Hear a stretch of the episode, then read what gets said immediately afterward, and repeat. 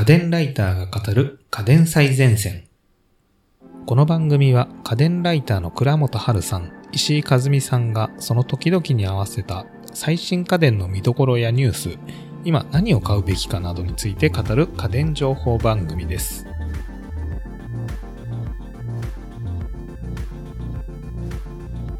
石井さんにお越しいただいております。よろしくお願いいたします。はい、だいぶ寒くなってきましたね。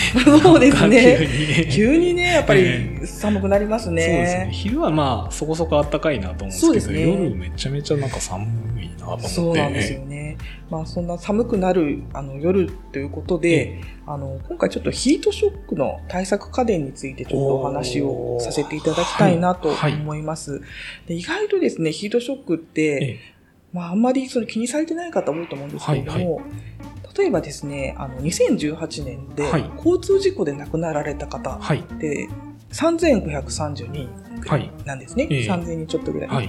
で、ヒートショックで亡くなられてる方って、もう1万7000人とかいらっしゃるんですよ。統計があるんですね。そうですね。ええあの、まあ、これちょっと2011年の,、ええあの資料なんですけれども、で毎年これぐらいの方が亡くなってるってああ、そうなんですね。なので、結構そこをあんまり馬鹿にしないで、えちゃんと対策していくっていうことが大事なのかなと思うんですよね。まあ、あのー、ご存知の方も多いと思いますけれども、ヒートショックってあれですよね。部屋、家の中での、はい、あの、部屋と部屋との温度差とか、そういうものですよね。ね温度を、ええー、なんか寒いとこと暖かいとこ、なるべく作らない。作らないで。あの全体的に暖かくする。はい、特にですね、脱ぐとき。脱衣所ですね。脱衣一番危ないといお風呂場。田舎の、私の実家もそうなんですけど、はい、うち地区十年、50年ぐらい経ってるのかな、はい、なかなかの家なんですけど、はいはい、めちゃくちゃ寒いんですよ。そうなんです、ね、冬とか、ね、信じられないほどの、なんか多分測ったら普通に外気温と同じぐらいなんですよね。3度とか、そこで脱いでお風呂入るって、やっぱりなんか若くてもちょっとね、なんか心臓痛いなみたいな時があるんですよね キューッとなるみたいな修行みたいですね。そうそうあれは本当にねちょっと良くないなと思いましてはい。うちの実家のもう父も母も高齢なので、え脱衣所えはえ暖房器具を入れたりとかっていうのは、ーやっぱご高齢になった方が起きやすい。そうですね。えっとね、一番多いの65歳以上なんですよ、ね。ああ、そうなんですね。そうなんですよ。だから、65歳以上から上になるんですけれども、まあその、もちろんその前の世代の方もな、まあ、いらっしゃるわけで、えまあ、やっぱ冬場はえ、やっぱりちゃんとした方がいいのかなというのがありますね。で、最近の住宅は、その気密性もすごく上がっていますし、ええ。あとですね、そういうヒートショック対策で脱衣所の上の天井から、ええ。あの暖房をつけてるところとか、はい。はい。そういう家庭もすあ家庭というかお家も増えてるんですね。はい。はいまあ、そういうのだといいんですけど、やっぱ古い家っえてえそうはできないじゃないですか。そうですねもう。自分で対策するしかないので、というわけで、ちゃんとした暖房を入れた方がいいのかなと。あ、そういう暖房があるん。ですね。で、最近は、あの、そういうコンパクトなあの暖房器具ってすごく増えてるんですね。はい。やっぱりその寒いっていう暖あのええ脱衣所とかトイレとか、まあ、2畳とか1畳用。そうですね。だからはい足元にちょっと置けるぐらいのはいはいものがすごく増えているので、ええそういう中から選んでいただけるのがいいのかなと思います。あ、はい。まあ、えっ、とですね、私がお勧めしたいのは、あの、ファンヒーターですね。ファンヒーター、はい。あの、一番手頃な価格で買えて、ええあの、サイズがいろいろあるんで、ええあの、自分のその家の広さに合わせて選ぶことができる。おっていうーはい。例えば、アイリス小山さんの、はいえー大風量セラミックファンヒーターっていうのがあるはいまあ、うちも使ってて、はい。まあ、A4 よりちょっと大きいぐらいのサイズ感のああ、結構小さい。はいフ。ァンヒーターで、えで、ファンヒーターって風が、温風が出るから、はい割と部屋がすぐ温まるんでうすよ。でただのヒーター、あの昔かええら赤いやつあるじゃないですか、はいじわじわすするやつ。ああれだと、その目の前は暖かいんだけど、あ、そうですね。部屋全体はどうかっていうと、ええなかなか温まんなかったりとか、はい。あと脱衣所なんで、ちょっとなんか変な風に置いてパサッと落ちたりして危ないじゃないですか。危ないですね。あんまりそうそう、だからそういうのは、ちょっとお勧めしてなくって、うんうんうんうん基本的にはそのファンヒーターがいいのかなというのがありますね。結構すぐ暖かくなるもんそうです。ね。もうなんかこんなちっちゃいのにこんなに結構すごいんだってへいうーのが最近は本当増えてきて、はいあいいいい傾向だなと。あ、じゃあもうコンセント一つで、そうです、そうです。えトイレとかもそうですしね。ああ、トイレもいいですよね、確かに。うん結構お年寄りでね、こう長くトイレにいらっしゃる方とかもいるので、ありますよね。そういう方とかに向けても、もうちょっと家の中にもちょっと目を向けて、はい。あの、暖房をいろいろ揃えてほしいなっていうのはありますね。ちなみに1個おいくらぐらいのえっ、とね、数千円から1万円台であります。なるほど。はい。だからそういうのを選んでほしいですね。確かに、リフォームすること考えたら全然安い,、ね安いです ね。でね、私もいろいろ試してみて、天井の上の方につけるのもあるんですよ。天井の上につける。はい。あの、ちょっと工事が必要というか、はいまあ自分でもつけられたのかな。上の、えーと壁脱衣所の壁側の、はい。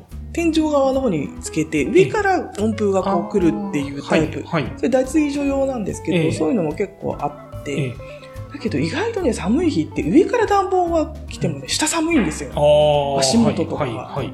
で、小さい子供とかだとええ、下にいるのええ。で、全然その恩恵がこう、そうですね。なんかあの、暖かい時って上に行っちゃう。の えでね、意外とね、それがあんまり結構で高かったんですね、はい。当時とか。だけど、そんなに効かなくて、結局使わなくなっちゃったんえですよ。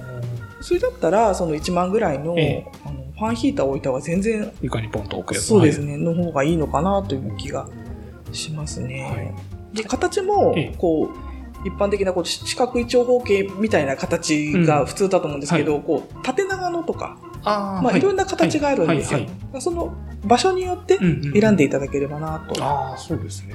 で、えっ、と、少し大きい適用畳数が、例えば6畳とかになってても、え脱衣所って6畳もないうですねちがほとんどじゃない。ええ二畳ぐらいですね。2畳とか3畳とかで、え。でそれぐらいでもうすぐ、あの、パワーがあって温まった方がいいので、少しちょっと大きめの容量を買っても、はい。そこは大丈夫なんで。なるほどはい。熱くなりすぎることもなく、そうですね。じゃあ、少しまあ大きめのものですぐ温まるよそうですねうなものがおすすめっていう感じトイレは、は多分ね、すごい狭いと思うので、あんまり大きいのを打っちゃうと邪魔になっちゃうかなっていうのがあるんですけど、脱衣所に関しては、あの、なんかパワーに応じてそこまでそのうん大きさ変わんないんですよ。はいはいはいはい。なので、だからちょっと大きめの容量のものを買っていただけた方がいいのかなっていうのは、なるほどです。ね。まあそんなに脱衣所もいい？大体一つの家庭一個ですからね。そうですね。まあ、高級なお家だと2つあったりしまあまあますけど、そうですけど。うんまあでも普通のお家だと、えまあ1個でええ2、3畳だと思うんですよね。だからそういうので、まあいろいろ本当にいっぱい出てるので、はいまあデザインなども含めて、はいいろいろちょっと検索していただければいいのかなと思います。じゃあ、どちらかというとヒートショック用みたいな感じで調べる？普通にファンヒーターであ調べそうですね。るっていう。その方がヒートショック用だとね、なんか別のその壁掛けタイプとかいろいろ出てきちゃうんですよ。はいはいはいはいなので、普通にファンヒーターとかえで検索していただけた方がいいのかな。あ、がおすすめということですね。そうですね。じゃあ、脱衣所入って、まあ、脱ぐ5分ぐらい前とかぐらいなんそうですね。ちょっと早早めにつけといていただいて、あったかくしてっていう。うんうんうんうん。まあ、なかなかね、それ説明しても、あの、お年寄りとかえ理解していただけないと思うので、はいはいもうちょっと、例えば田舎に一人暮らしはいでされてるとかっていう方は、ちょっとそこは手伝ってああげて、はい。まあ、5分前ぐらいとつけてねとか、うんうんうんうんあの、そういうのをちょっとレクチャーしてあげながら、ちょっと対策してあげていただきたいなっていうのはありますね。そこがあったかいと、あの、バスタオルとかも、そこに置いてても、かけといても、なんかすぐ乾きそうですよね。そうですね。ただあんまりね、ええあの、やっぱり火元なので、ええあの、あんまりこうかけたりとかはええ基本的にはしない。ああほ別の場所にか別のけとかだったらいいんですけど、物干し的なところに、そうですねええなんか、そうそうですね。そういうのもしても大丈夫ですね。あと、その、まあちょっと家電とは関係ないんですけど、はい一応お湯の温度は41度以下がいいそうです。お風呂の？お風呂の。あ、そうなんです。そう、ちょっとぬるめぐらいの方がよくって、はいまあ浸かる時間は10分ぐらいまで。あ、そうなんです。長湯はダメです。そうですね。急に熱いお風呂ってバーンと上がって、ええ冷たいところに行くっていうのがすごい負担がかかるそうなですよ。なんるほど。うんなの、で、気温もええ、とに近いところ、だから41度以下ぐらいのぬるいところでえ10分以内ぐらいで出ていただくっていうのがいいみたいですね。お年寄りがちょっといる家庭では途中でちょっと声かけるとか、はいはいなんかそういうのもしながら、ええあの、ちょっと見ていただければなと。そうですね。は確かに。熱い風呂が好きなおじいちゃんとかいますからね。い。そうだ、あの飲んじゃった後？とかもダメらしいんですよあーはいはい。はいはい本当にそれ良くないらしいのはいで、ええちょっと、あと急に立ち上がっちゃうとか、あ明け方もそうらしいんですけど、はい明け方もその寒い時にバーって立ち上がると、はい。体に負担が結構かかるそうなので、はいはいまあ、お湯に入ってる時もさ、ちょっとゆっくり。起き上がるはい。とかっていう風にあのした方がいいのかな。あーなんかタイマーみたいなのもそういうのってついてたりするんですかね？ファンヒーターですけど。あ、そうですね。タイマー付きのものもあるし、あと人感センサーが付いていて、ええ例えば、えっ、と、10分間人が通らないと自動で消えるとか、ええそういうのも、もう結構、結構な、ついてます。ああ、そうなんですね。安くてもついてます、大体。はいなので、消し忘れとかがちょっと不安っていう。ちょっとありますよねありますよね。ええ特にお年寄りとかだと。うんうんでそういうのは、あの、人感センサー付きが多いので、えもう勝手に切れちゃいますから。ああ、いいですね。はい前住んでたアパートがあるんですけど、めっちゃ寒いんですよね、あのはいはい寝室が。はい。あのお布団入って頭の上だけがこう冷えるんで、なんか露天風呂入ってるような感じの 部屋だったんですけれども、そういう時もまあ、そういう部屋にファンヒーターをタイマーでセットしといて、そうですね。ずっとつけてると結構乾燥したりとか、うんまあ布団かぶってるんであ逆に暑すぎたりとかってあるんですけども、朝起きる時とかに、まあタイマーでかけといてとかっても良さそうですね。そうですね。あの、結構強いので、あの、ええ結構パワフルにバーッと温度上がるんですよ。えだからあのそういう使い方もいいのかなと。ただ寝るときだったらパネルヒーターとか、その風を出さない方がいいですね。あ、なるほど。うんあの乾燥と埃の舞い上がりとかもあるんで確かに確かに。基本的にオイルヒーターとかあパネルヒーターとかはいそうはいう方にえした方がいいですあね寝る時だったら、寝る時だったら、なるほど。じゃあ寝室用は逆に言うとそっちでほんわか。そうですねほんわか温めた方がいいのかなっていうのが。ありますねファンヒーターは風でもう一気に温めちゃうので、脱衣所とかそういうところに置くのが向いているのかなっていう、わかりました。はいはい。じゃあ今回は、まあ寒くなってきたので、ヒはいートショック対策を、まあこの時期ぐらいからもうそうですね対策を、はい、していただきたいとはい。わかりました。ありがとうございます。ありがとうございました。番組を聞き逃さないためにも各ポッドキャストアプリにて番組の登録やフォローをお願いいたします。番組のご感想リクエストなどはピトパのホームページにてお待ちしております。この番組は音声サービスピトパプレゼンツでお送りいたしました。